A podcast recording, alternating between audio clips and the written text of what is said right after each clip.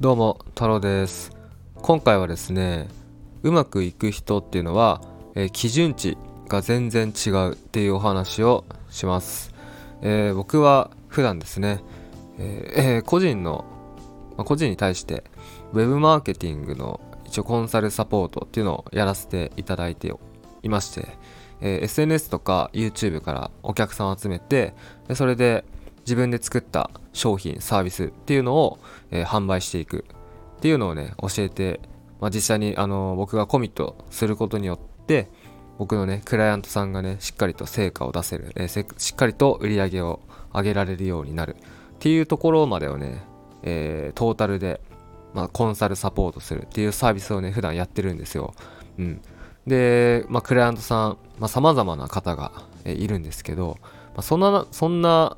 中ででですねそのうまくいく人といかない人っていうのがやっぱいるわけなんですね。でその違いっていうのがねやっぱすごい明確なんですよ。うん、うまくいく人と、まあ、うまくいかない人の違いが明確なんですね。でもっと言ってしまうとうまくいく人っていうのはねまあ最初に話した時に分かります。あとはその逆もしかり、えーうまくいかない人っていうのも最初に話した時に分かります。でこれうまくいかない人っていうのはまずその基準値っていうのがね低いんですよ。うん、基準値が低いっていうのはどういうことかというと例えばその今日やることリストみたいなことを一応コミュニティがあってそこで投稿してもらったりするんですけどその今日やることリストに、うん、例えばツイッターに1個投稿するとかしかね書いてなかったりするんですよね。うん、だからで片やそのうまくいく人っていうのはえー、1日にね結構数を打ってるというかいろんなことをやってる、うん、まあ要は一言で言うならやることをちゃんとやってる、うん、やることをそれ以上やってる、うん。まあ、本人は多分夢中になってやってるんだろうなって感じはするんですけど、うん、だからまあそのね基準値っていうのがすごい全然違うなと思って。で僕も自分で言うのはあれだけど基準値、えーまあそうだな。僕もね結構たくさん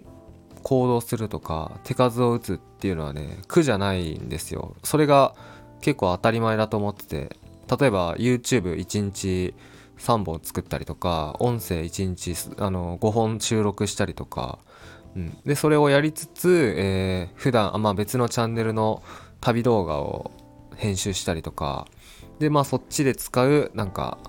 えっ、と LP っていうんですけどランディングページあの販売ページみたいな感じ？それをこう作ったりとかまあいろいろできるやってるんですけどうん。でまあか片やその1日に Twitter1 個しか投稿できない人もいる。っていうことなんですよね。うん。でそしたらじゃあ、まあ、単純に考えてこれどっちの方がうまくいくかっていうともちろんいっぱいやってる人の方がうまくいくんですよ。うん、でこれっていうのは何もね根性論とかでは全くなくて、えーいっぱいねこう手数を打つということはその手数を打った分だけ、えー成功事例も失敗事例も分かるってことなんですよ。これやったらなんかうまくいかないなとかこれやったらうまくいったっていうね。その成功事例失敗事例っていうデータがどんどん溜まるんですよ、うん、だからこうかいこう試行錯誤と改善のねあのループっていうのがすごい速くなってってそれで結果的に、まあ、うまくいくっていう。もうほんとただただ単純にそういう話なんですけど、うん、でじゃあ1日にねやることツイッター1個投稿。これはじゃあどういうその心理というかどういうことなのかなって考えた時に多分あのツイッター1個投稿したからいいやみたいな感じだと思うんですよ。うん、それに多分本当にねなんかそのツイ1ツイート投稿するっていうことにあんまりねこう意味を意味とか考えてないと思うんですよね。なんでかっていうと意味を考えたら1個ツイートだけで終わるはずないんですよ。うん。だって1個ツイートだけで1日1個ツイートだけでそうまあやってるから多分それでいいでしょって多分思ってると思うんですけど。まああとはですねまあ普段のこう言葉とか文章にもねそのうまくいくなとかうまくいかないんだろうなっていうのは結構現れちゃってるんですよね。例えばまあうまくいく人ってどういう感じかっていうとまあこれありますあれしますえー、こうしますああしますみたいな感じで書いたりするんですけどこううまくいかない人っていうのはなんかねあの効率よく取り組めるように、えー、考えますとか効率なんかこうなんかなるべく仕事の時間内で、えー、できるようにやりますとかこういう風に言うんですよ。ちょっと言葉だと伝わりづらいかもしれないですけど要はなんかね言い訳っぽいんですよね。うん。あの仕事の時間とかそんなんみんな一緒じゃないですか。関係ないんですよ。うん。で、まあ、そういう大前提があるにもかかわらずなんか、えー、自分は仕事してるからまあできなくても仕方ないでしょう。まあでけだけどできる範囲でやりますみたいなニュアンスで書くんですよね。まあ、あとはですね質問のなんか質とかもね違うなと思って。質問の質というか、うん、そもそも質問が全然出てこないっていうのもありますね。うん、すごいうまくいく人っていうのは、えー、例えば自分はこういう考えでこうこうこうやってこうやってみたんですけどこれはどう思いますか？みたいな感じで質問してくるんですよ。うん。えここまでできたんですけど、で、自分はこうやってこうやってこうやって一応やってみました。一応どう思いますか？みたいな感じでね、質問をしてくるんですよ。で、方や、まあ、うまくいかない人っていうのは、えー、なんだろう。そういうのがないんですよね。なんか、なんて言ったらいいんだろうな。なんかこう、お時間ありますか？みたいな感じでだけ聞いてきたりとかなんかこうできたんですけどどうですか？みたいな感じなんですよねただ単にうんだからやっぱねこう自分でしっかり考えないと意味がないっていうのがすごいあって何でもそうだと思うんですけど別にビジネスに限らず何でもそうだと思うんですけど自分で考えてこうだった。でその結果こういうのができたんですけどどう思いますかとか。ちゃんとねそうやって自分でまず考えてみるっていう癖をねつけないと絶対にうまくいかないんですよ。うん。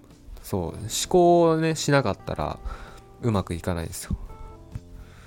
そのよくあるパターンとしてはまあ僕もね正直以前はそうだったんですけどこれさえやればうまくいくだろうって思っちゃうんですよ。うん。なんか手法とかノウハウとかを重視するんですよね。えー、テンプレートとか。このテンプレ通りにやっていけばうまくいくだろうとか、まあ、あとは FX とかによくある、よく聞くキャッチコピーだけど、そのサイン通りに、えー、エントリーしていけば、